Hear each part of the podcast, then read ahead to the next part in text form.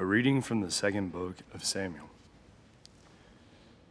David went to bring up the ark of God from the house of Obed Edom into the city of David amid festivities. As soon as the bearers of the ark of the Lord had advanced six steps, he sacrificed an ox and a fatling.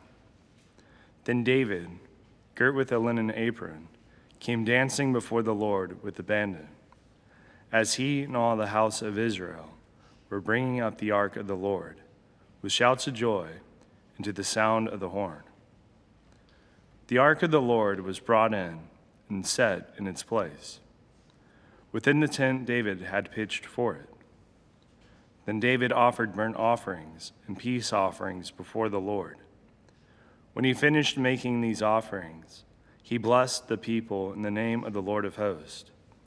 He then distributed among all the people, to each man and each woman, in the entire multitude of Israel, a loaf of bread and cut of roast meat and a raisin cake.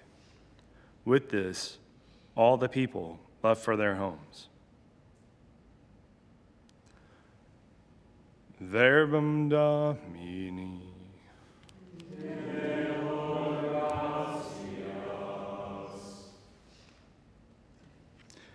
Who is the King of glory? It is the, Lo- the Lord. Who is the King of Lord? It is the soul of the Lord. Lift up, O gates, your lintels. Reach up, your, you ancient portals, that the King of glory may come in. Who is King of glory? It is the Lord. Who is this King of glory? The Lord strong and mighty, the Lord mighty in battle. Who is Lift up, O gates, your lintels. Reach up, you ancient portals, that the King of glory may come in. Who is this King of glory? It is the Lord. Who is this King of glory? The Lord of hosts, he is the King of glory.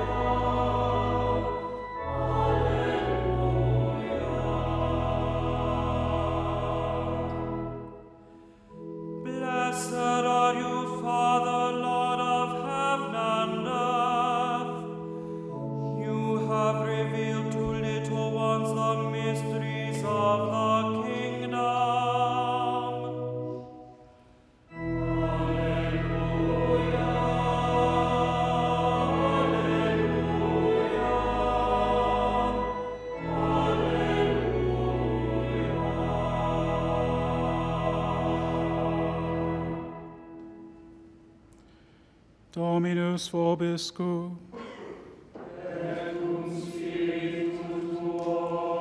Lectio Sancti Evangelii secundum.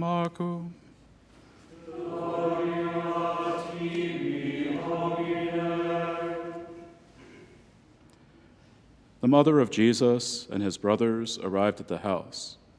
Standing outside, they sent word to Jesus and called him. A crowd seated around him told him, Your mother and your brothers and your sisters are outside asking for you. But he said to them in reply, Who are my mother and my brothers?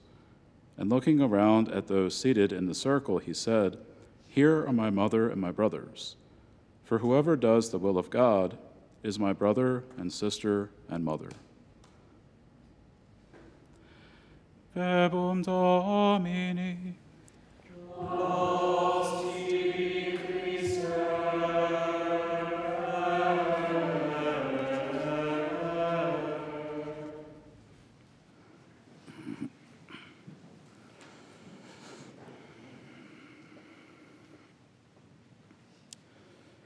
the first reading today, we hear about King David holding a solemn procession for the ark of the Lord, complete with music and dancing. David is a man after the Lord's own heart who had been chosen to replace the first king of Israel, Saul, who had proven to be unfaithful and disobedient. And following David's anointing as king by the prophet Samuel, David is forced into hiding by Saul, who continually seeks to put him to death. In the meantime, David forms an intimate relationship, an intimate friendship with Saul's son, Jonathan, with whom he makes a covenant. And the relationship between David and Jonathan is so close that Jonathan seems to favor David over and above his own blood relations, that is, his father, King Saul. While Jonathan still loves his father, of course, he goes out of his way to intercede on behalf of his dear friend David and does everything in his power to rescue David from his father's hands, even at the risk of his own life. Between David and Jonathan, a relationship has developed that is deeper and more powerful than natural kinship. And in the gospel today, Jesus is visited by his own blood relatives, his mother and his close relations. And although the reading is translated as brothers and sisters, the catechism is clear that the brothers and sisters of Jesus are not actually blood siblings. Mary remained a virgin before, during, and after the birth of Jesus. And the perpetual virginity of the Blessed Mother is something that is, has always been believed in the church since ancient times. And hence, this word for brothers and sisters can also be understood as close relations, such as cousins. And when the family of Jesus comes to, to visit him, the crowd informs him of their presence. And Jesus asks them the rhetorical question Who are my mother and my brothers? Then he looks around at those seated in the circle his closest disciples, and he says that these are his mother and his brothers. Whoever does the will of God is his brother, his sister, and his mother. Now, in saying this, Jesus is not downplaying the significance of blood relations, nor is he showing disrespect towards his family, especially his mother. Rather, he is expanding the notion of family to a more universal and inclusive level. In Jesus, human familial relations are not limited to the mere physical, biological level. Jesus has elevated the human family to a universal, supernatural level. He has opened the possibility for all peoples of all nations to become one universal family. As the relationship between David and Jonathan in the Old Testament transcended mere biological relations, so Jesus, the Son of David and the Son of God, has transcended the mere physical level. Whoever does the will of God is now the brother and sister and mother of Jesus. And we are told in the first book of Samuel that Jonathan made a covenant with David. And the establishment of a covenant creates an intense bond between two parties and often involves a sacrifice and a meal. The covenant thus establishes a sort of kinship between the parties entering into it. And each party promises their loyalty and fidelity to the other and intends to fulfill the promises that they make, lest the curse of the covenant should fall upon them. Jonathan was loyal to David and to his covenant with him, even as his own father, his own blood relations, sought to take David's life. Jonathan's love for David was assured through the covenantal promises shared between them.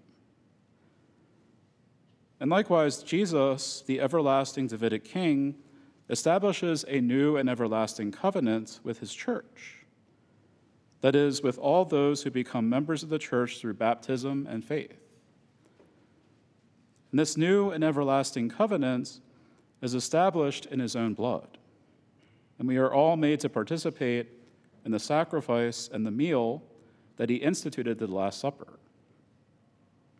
As the Catechism teaches in paragraph 790, believers who respond to God's word and become members of Christ's body become intimately united with him. In that body, the life of Christ is communicated to those who believe, and who, through the sacraments, are united in a hidden and real way to Christ and his passion and glorification. And this is especially true of baptism, which unites us to Christ's death and resurrection, and the Eucharist, by which we by which really sharing in the body of the Lord, we are taken up into communion with him and with one another. Jesus has pledged his undying love and fidelity to us. And he asks us to be faithful to him by trusting him wholeheartedly. And by doing the will of God, we act according to our identity as brothers and sisters of the Lord, who has brought us into his own universal family. Christ has already shown his immense love for us by laying down his life on the cross. And he continues to show his love through the grace that is mediated to us through the sacraments of the church.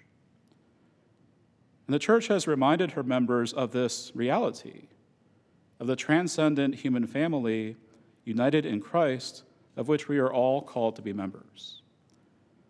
The Second Vatican Council's decree, Ad on the missionary activity of the church, states in its opening paragraph In the present state of affairs, out of which there is arising a new situation for mankind, the church, being the salt of the earth and the light of the world, is more urgently called upon to save and re- renew every creature, that all things may re- be restored in Christ, and all men may constitute one family in Him and one people of God. And this is the saving message that is desperately needed today in, the wor- in a world that is torn by violence, war, disregard for human life at all stages, racism, political ideologies, radical nationalism, exploitation of the poor and the oppressed, and biased media and propaganda. There is a dire need for all of us to transcend our own limited ideas and our own categories that we wish to place upon people, and to embrace all people in Christ Jesus. The Lord is calling us all not to seek after doing our own will, which has gone well, well for all of us, right? And which but necessarily leads to division and destruction, but to join together in seeking to do the will of God, which ultimately leads to redemption and salvation and brings us all together as the one united family of God. After all, it is God's will that all people should be saved and come to the knowledge of the truth.